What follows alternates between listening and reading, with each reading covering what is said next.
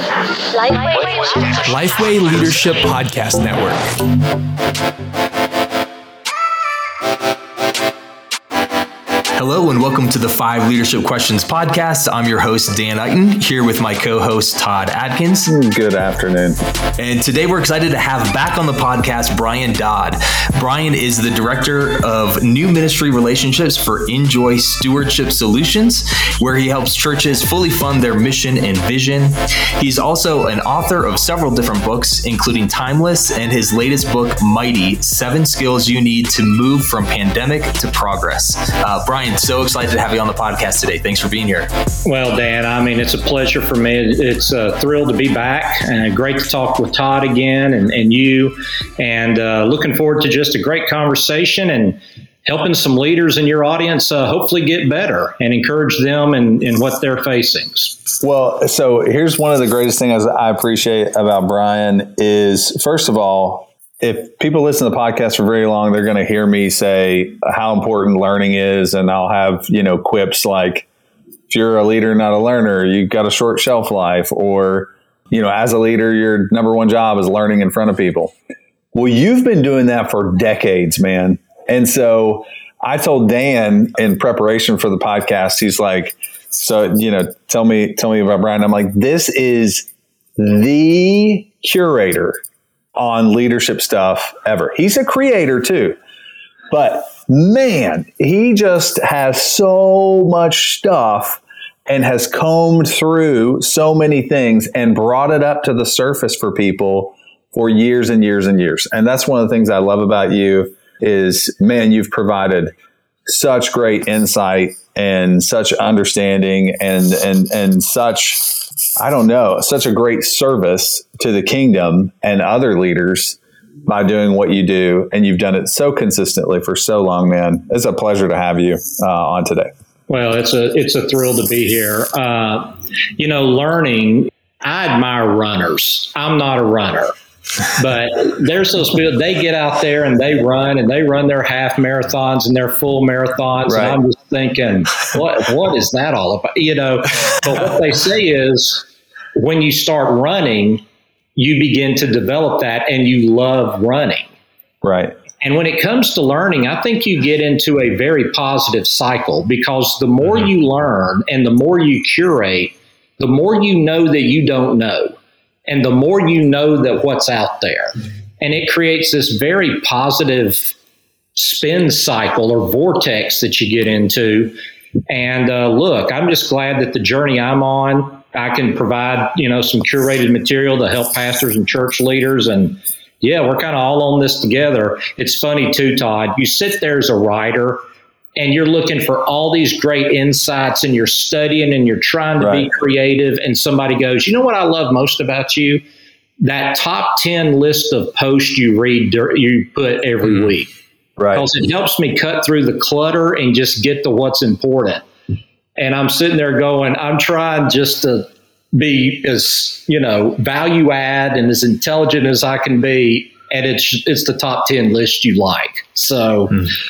So this week, I was having a conversation with Jim Randall. Jim Randall is the leader over, I don't know what his title is, but he's over Oxano.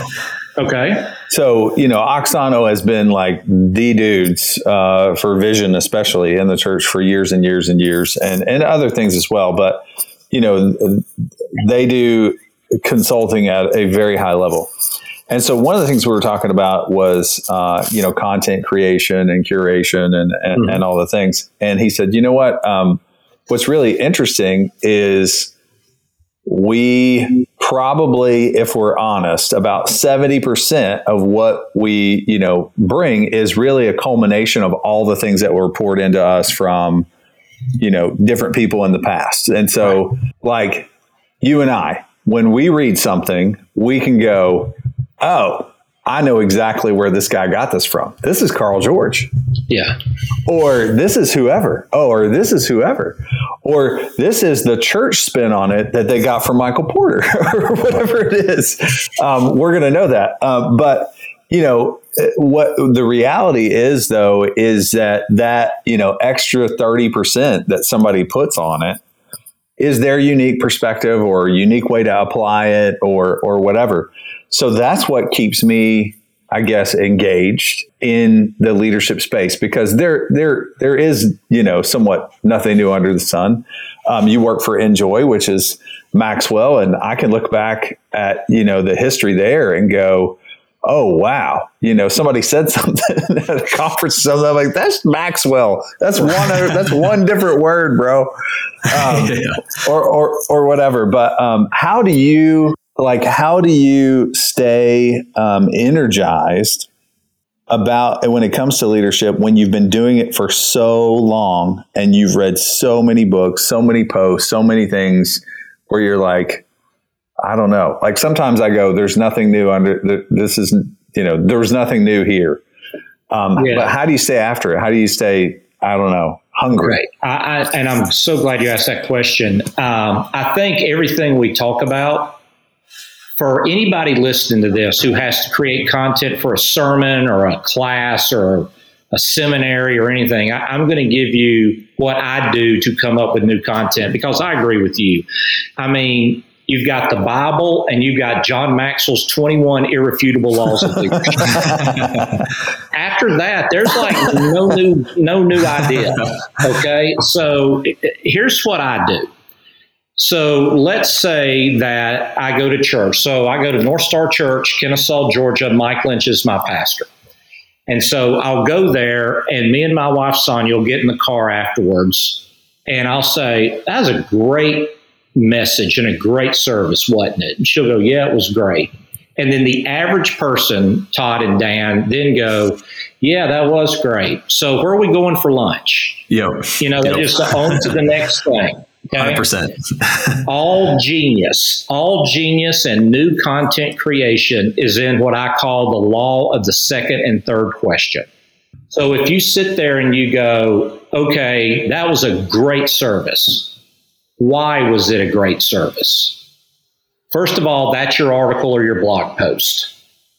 Okay? Because then you can start breaking down all, oh, the parking team did this, and oh, the host team did this, and oh, children's check-in did this, and this is how they created the environment within their worship center or their sanctuary, and this is what they opened with, and this is where the greeters were stationed, and this is how, you know, they transitioned to Mike's message, and this, this you know, the law of the second and third question is where genius is.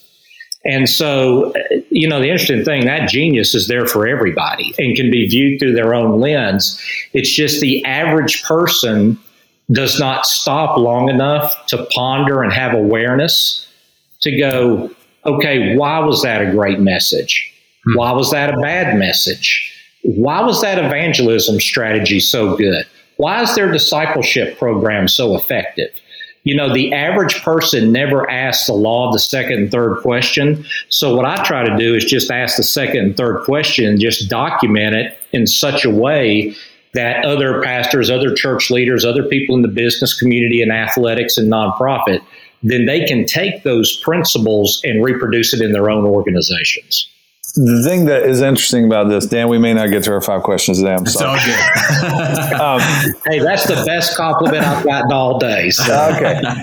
So the, the thing that you're, what you're identifying here is somebody doesn't move from the interesting to the implications of what this is to the, then what are the implications? Okay, how do I apply this and how do I implement it? Or how would I help somebody else? So we had our five hundredth episode not too long ago, and I think the way I answered one of those, one of the questions was that I said something about um, I'm at my best when I'm helping somebody else solve a problem, because I am walking through some of the some of the why stuff, or um, like, you know, if we went to dinner, it would just be bonkers, the stuff that I would have afterward. It would, because, you know, we would feed off of each other, and there would be something that you, you had said that was a catalyst for conversation or whatever. But I think the uh, Barnabas Piper used to be a co-host on here a long time ago. I've been through a lot of co-hosts. um, But, you know, I think Dan's uh, going to stick, though. I think he's going to stick for a while. Yeah. Let's hope. I hope so. But it was um, Barnabas wrote a book about curiosity because that was what was most important. As a leader, it can't just be, you know, that was just a good sermon or that was just a good fill in the blank. It's I'm I'm curious enough about this to, I don't know, carry it through its end. Like, what are the implications here? How might you apply it? How would you implement it? Like, whatever it is. And I think that's a that's something different. That's something unique. And if you ever start to lose that, I think you're in trouble. Yeah, I, you know, and here's the thing, too. And I was lucky. I was raised in leadership under John Maxwell. And so John is hyper-focused on personal growth. Right. And, you know, I've I've worked for an organization John founded for over twenty years, worked directly with, you know, John for eight of those years. And, you know, John's got that plaque on his desk that said yesterday ended last night. And that is not just decorative. I mean, he has no rearview mirror on his, you know, car, figuratively. I mean, he's taken like a baseball bat and knocked off his mirrors and, you know, mm, yeah. And so it's always, you know, been there, done that by Forrest Gump's a cute statement. But for leaders, it's a terrible statement. You know, it should be, you know, you're going there doing that. You're accomplishing this. You're going new places. You're reading new books. I remember two years ago. I, I, you know, Todd, you brought it up. I had just been immersed in leadership content for thirty years. And I'm like, okay, I need a new learning project. So I immersed myself in the Premier League European soccer. And I'm like, they are so rabid over there. And, and their team is like, you know, you got eleven people out there. It's eleven Tom Brady's. They are so passionate and the stakes mm-hmm. are so high. And the, and it means so much that if you're going to lead successfully there, you, you got to be a great leader. I mean, you got to be a superlative leader. So I dived headfirst into European soccer. Still don't know the rules. Somebody will say a midfielder dominated the game. And I'm like, the score's one to nothing. How did anybody dominate? I still don't know how that works. But I, I don't I understand how offside works either. Yeah, exactly. Yeah, if I was playing defense, I would just stay up here and never move. Everybody would be offsides. But I learned so much about managing failure from studying European soccer. And it made me a better leader going through that process of studying Liverpool specifically and Jurgen Klopp, their manager, that when it comes to handling failure, my viewpoint of failure and how I lead my teams and how I influence other people as it relates to failure is totally different because I had to know from a leadership perspective what was going on in the Premier League over in Europe. So following up on that, like, you know, I'm prior to coming to Lifeway, I was an executive pastor at a church plant for about six yeah. years. And mm-hmm. it's busy. It's hard to, you know, do things. Like, how would you encourage somebody that's not able to sit under John Maxwell or, you know, like how how would you encourage somebody to inc- increase their leadership, to do things like study other folks and how they lead um, to improve themselves? Is there any sort of ideas that you would give to somebody like me? Yeah, I, w- I would say, first of all, to that person, and then I'll just use your name as a specific live example, okay? I'd say, Dan, the first thing you got to do is mentally say everybody's a leader because if nothing else, you got to practice self-leadership. So everybody's a leader and everybody can get better as a leader. So I would then begin with what do you enjoy the most? I'm from the John Maxwell tree, but I can specifically tell you what branch I'm from. And it's the law of intuition that leaders evaluate everything through a leadership bias. Okay.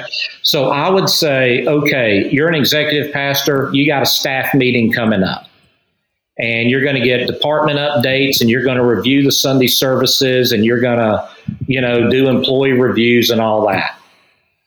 As a leader, what do I need to know and what do I need to become and what do I need to do to lead these people as God would have me lead them and pull everything out of them so that from a discipleship perspective, they can become everything God created them to be? Now, I love books. I love writing them. I love reading them. And I would say do this. Start with things you enjoy. Listen to leaders that you enjoy listening to. You know, if somebody were to plug me into Morgan Housel's book, you know, on the philosophy of money, I, I would become very frustrated trying to become a better leader through that book. Okay. But if you were to put me in another book or in another situation or put me on a podcast of somebody I enjoyed listening to and just said, look, I'm going to, I'm going to devote an hour to this. I want to come out with five leadership principles and three of them I can apply. Hmm. See, a lot of times we make leadership, uh, discipleship very difficult. And I would start out with this. Let's read a book together. This is from Dan Ryland. Let's read a book together. What'd you read? What'd you learn? How are you going to apply it? If you make leadership development that easy, then what happens is you compound that over twenty, thirty years, and you will not recognize the person you were when you started out. Todd just did his five hundredth podcast episode. If I could sit down with Todd, I'd say, Todd, when you started this, tell me what you were hoping God would do through the podcast. What kind of co-host did you want? What kind of guest were you hoping to get? What did you want to learn from them? You know, what surprised you as you got to guest number fifty? What adjustments did you make along the way? You know, and as you sit here at five hundred, what are you hoping for for the next five hundred? Who would you like to interview that you've never interviewed and why? What do you want to learn from them? What do you want to ask them? So if you just go into it, Todd said it earlier, curiosity, but if you just right. go into it, that I want to learn the components of what made it successful, and I want to become successful and I want to be better as a leader, you be patient, you compound that over time, and you'll be amazed at what God can do in your life. Okay, so um, you were trying to guide us back to our five questions I could see earlier. So um, we can talk about, uh, we can... What what is a what's a conflict or failure that has benefited you in your in your leadership? Okay, we won't so go through all five because I know I know I know some of your influences. Obviously, is John and yeah. and others, but um, but I do have a couple for you because because of who you are. So go yeah. ahead. Well, I, I'll tell you what I think. And, and look, everybody listening to this podcast has gone through failure, and you will go through failure again. This is what I learned from European soccer, Jur- Jurgen Klopp. Failure is a data point to learn from. That's the way you need to view failure. If if the failure is not fatal, it's just a data point to learn from. So let's go back to two thousand two. So I'm a young married man. I desperately want to work on a church staff. God's not opening up some doors. You know, we're struggling financially as all young couples do. And it's just a tough time to be a husband and a, and a young father. And another company offered me five thousand dollars more a year to join them. And so I talked to Sonia about it, and Sonia's like, I just don't think God wants you to take this job. I think he wants to, you to stay where you're at, learn what he wants you to learn, and then he'll open a door. And I really bullied my wife at that time because I was like, honey, you have no idea what I go through on a daily basis. And so what happened is I ignored my wife's advice. And look, everybody listening to this knows God speaks through your wife. She's like the living embodiment of the Holy Spirit. Okay. And I knew that, and I charged forward anyway. And what happened is I threw my family into financial peril by making that decision. And what happened over the next six to nine months was, um, That was that was my hip getting broken. That was Jacob's hip getting broken. That was me. That that was me being turned from Jacob to Israel. Okay, and so the biggest lesson I learned is the value of your wife and what she brings to you in the decision-making process. Mm-hmm. And there are some things that are exposure and some things that are experience. And all married men who grew up in any kind of Christian environment have to- been told God speaks through your wife, listen to her. But the experience of knowing, okay, I, I had to learn that one the hard way. Funny thing about it, I'll go ahead and tell you this, and this could bring the whole John Maxwell thing back full circle, but we were about six months away from losing our house. And Sonia came to me and she said, I think we need to raise our giving from ten percent to fifteen percent, give the extra five percent to Precept Ministries, K. Arthur in Chattanooga, right? Because that always meant a lot to my wife. And let's see if God can do a miracle. Let's try to outgive God. Hmm. And so, you know, we did it. The first two weeks it happened, nothing happened, just further fear, further anxiety, further anguish and pain, everything that comes through financial challenges. Two weeks later, uh, a guy named Todd Cullen, who's a good friend of mine, who's now a pastor in Hilton Head, he called me up and he said, Brian, I'm at the Injoy offices and they're interviewing and they want to talk to you. Now, I'd been trying to get on at Injoy for over five years and could never get on. And that was part of my frustration. Um, but, you know, they said they're interviewing, they want to talk to you. Two weeks later, August twenty-sixth, two thousand two, I got to work for my spiritual hero, John Maxwell. And so I've spent the last twenty plus years of my life basically spending every day telling people what God can do through a human heart when you trust him on a sacrificial level. So the greatest disappointment and pain that I ever felt as a husband and a father, you know, occupationally, you know, financially, all those things, by me not listening to my wife, which got me into trouble, then listening to my wife, ultimately opened the door for really the path I've been on for the last twenty plus years. Curious, one of one of our other five questions that we're not going to get to all five on, but one that I'm I'm curious your answer to is, what would you want your leadership legacy to be? Yeah, I've been asked that question before. I think what it boils down for me, when when my time comes to an end, and I'm fifty-seven years old, so all the Dodd men pass away in their early seventies, okay? Now, ultimately, God determines the number of your days, but let's say I got twenty years left, okay? And so when when that time comes and and I make the transition and they, they say the final words, if they were to say about me that he loved God, loved his family, and loved pastors, that would be that would be a great way to, to sum up my life. I'd be proud of that. That is good. Okay, so I would say this. What are you, what habits or practices are you doing to, to focus on your leadership so that that is your legacy? Yeah. So the good news about the loving pastors part is I do that vocationally. So that, that comes rather easily. I do ask them some very interesting questions, which we may get into, but uh, I'm a reader I, and I've listened to a number of your podcasts, and almost every leader you talk to, one of the common threads is they're all readers. And so am I. And I'll tell you this funny story. First time I came on the podcast, it was right after I wrote my second book called Timeless. Interesting thing about that year, that year I read fifty-six books and wrote a book.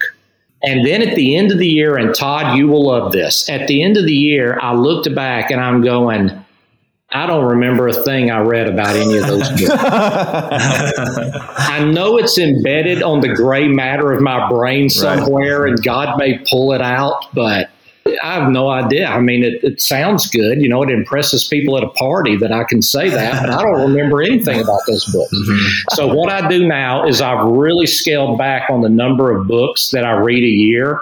I try to go really deep on them, but here's the thing. I reread books. And I've heard somebody say this the first time, and I mark up books when I read it, okay? Right. And I encourage everybody to do that. But the first time you read a book, you mark it.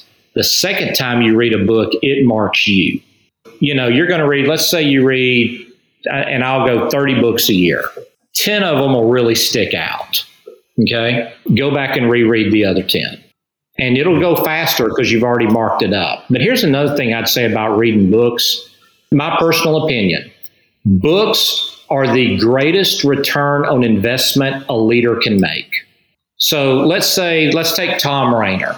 Tom Rainer's written a number of books, okay? Great books. Let's say that I contact Doctor Rainer and I say, Doctor Rainer, I want to spend one hour with you And I want to go through these particular topics. And it could be church growth, church health, you know, discipleship, mentoring. I mean, pick your titles. How much would you charge me for that?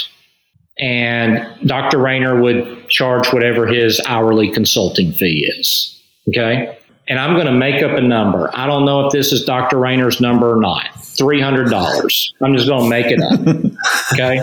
I can pay him three hundred dollars, or I can buy one of his books, particularly a used one on Amazon with shipping for less than ten dollars, and have right. it in a day or two. Here's where, here's where I learned this. So, and, and it's funny, if you ask me the question about who's somebody that really influences me, I'm going to give you a name other than Doctor Maxwell. It's just the way the conversation's going. All the all the things are falling towards him. I'm watching these people pay John large sums of money to spend time with him and learn from him. And the thing John is always talking to them about, unless they've got some specific issue, it's his new book. It's because it's what he's thinking about, it's what he's writing about, it's what he's speaking about, that's where his right. mind is. And I'm sitting there and I'm watching that and I'm going, dude, you could have walked out to the product table and got that for twenty something dollars. Right. Plus more, you know. And where this really hit home for me, I was at a used bookstore, Second and Charles in Kennesaw, Georgia. And I go in and they've got a display there, and it's Roy Williams, the former basketball coach at North Carolina. It's his book, Hard Work.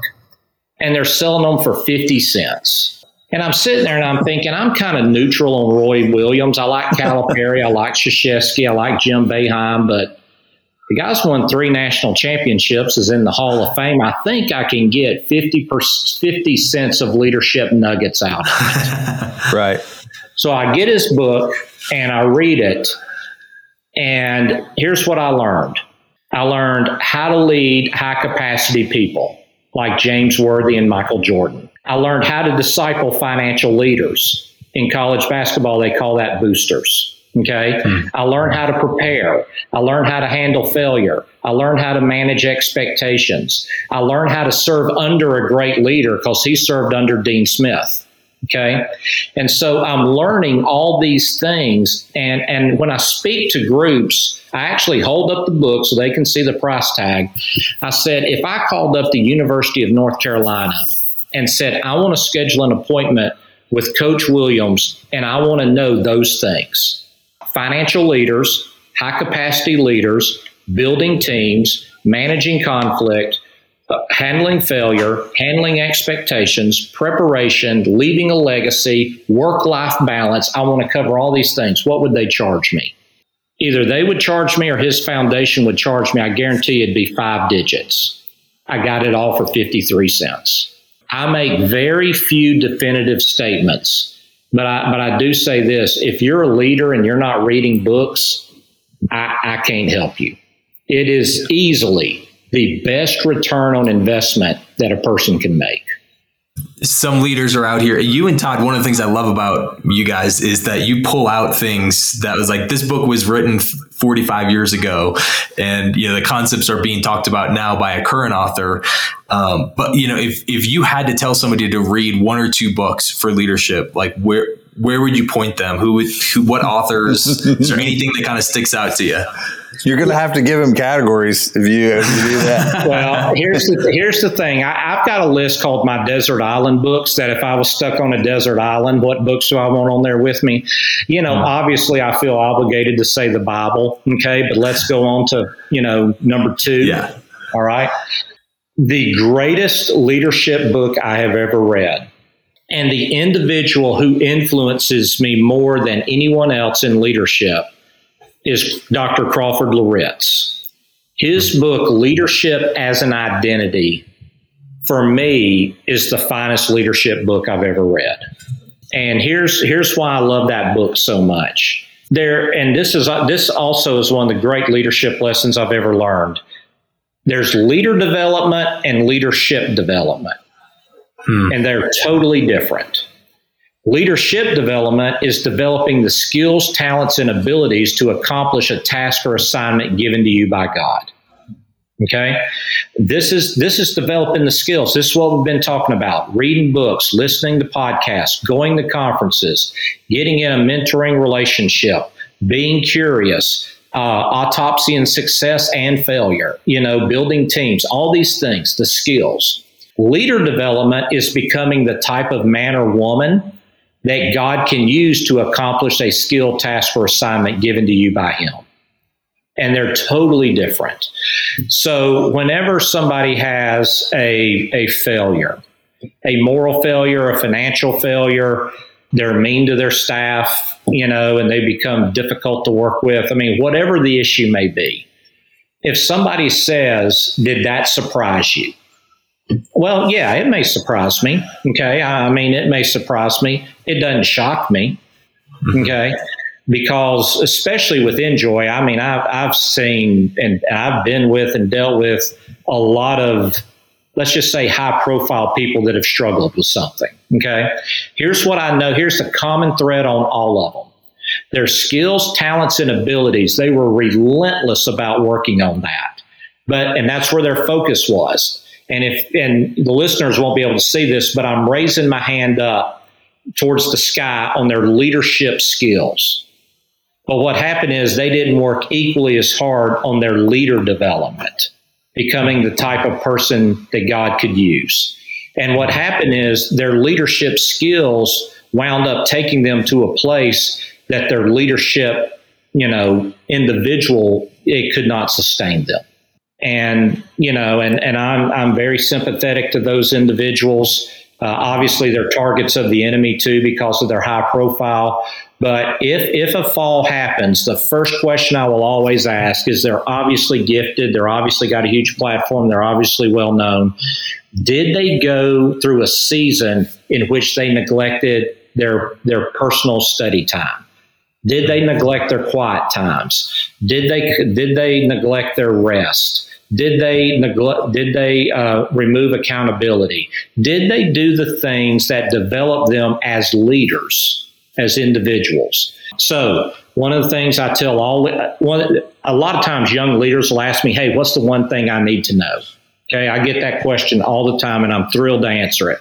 And my thing is, yeah, work on leadership development. Okay. But work equally hard on leader development so that when you become the person that that the public thinks that God wants you to be, you've got the character to sustain it. By the way, th- th- that book is all about that. That's why I love that book so much. So what is the best piece of leadership advice you've ever been given? Okay, so I've been given two. I just gave you one, so I'll give you a second one. I was engaged, and a gentleman named Manly Beasley Junior came and did a revival at our church. And I'll never forget it. Most people know his dad, Manly Beasley, but this was Manly Beasley Junior And we went out to T J Applebee's. I was the youth pastor. So me and me and my fiance, my pastor and his wife, and, and Manly Beasley Junior and his wife, we went to Applebee's. And, you know, I asked him, what do I need to know as a as a married man? And he goes, "Brian, the number one thing you can do to be successful is always say you're sorry and take the blame for what happened, especially if you did nothing wrong." And I said, "Well, why would I do that if I did nothing wrong?" He goes, "Because that's what Jesus did on the cross. He took all the blame, all the punishment, all the embarrassment, all the responsibility for something he did not even do. But he did it to restore the relationship with his bride." And he goes, "Brian, there will come countless times in your marriage that there will be a disagreement or an argument. And your job during those times is not to try to win the argument and not to try to prove your point. Your job is to take responsibility and the blame and the responsibility so that your relationship with your bride can be restored." I've been married thirty-two years now. And I would say that was the best piece of premarital advice I ever got. Well, now I need That's to make good. sure my wife doesn't listen to this podcast. Just kidding. So here's what happened. Here's what, so you develop this kind of reflex muscle memory that whatever happens, you're like, you know, honey, I, I, I'm so sorry. I I didn't. I don't even know what I was thinking. I'm so sorry. can you please forgive me? Well, that, you know, they're not, they're not dumb. They pick up on it after a while, and they're like, she'll be going, okay, specifically, what are you sorry for? Yep.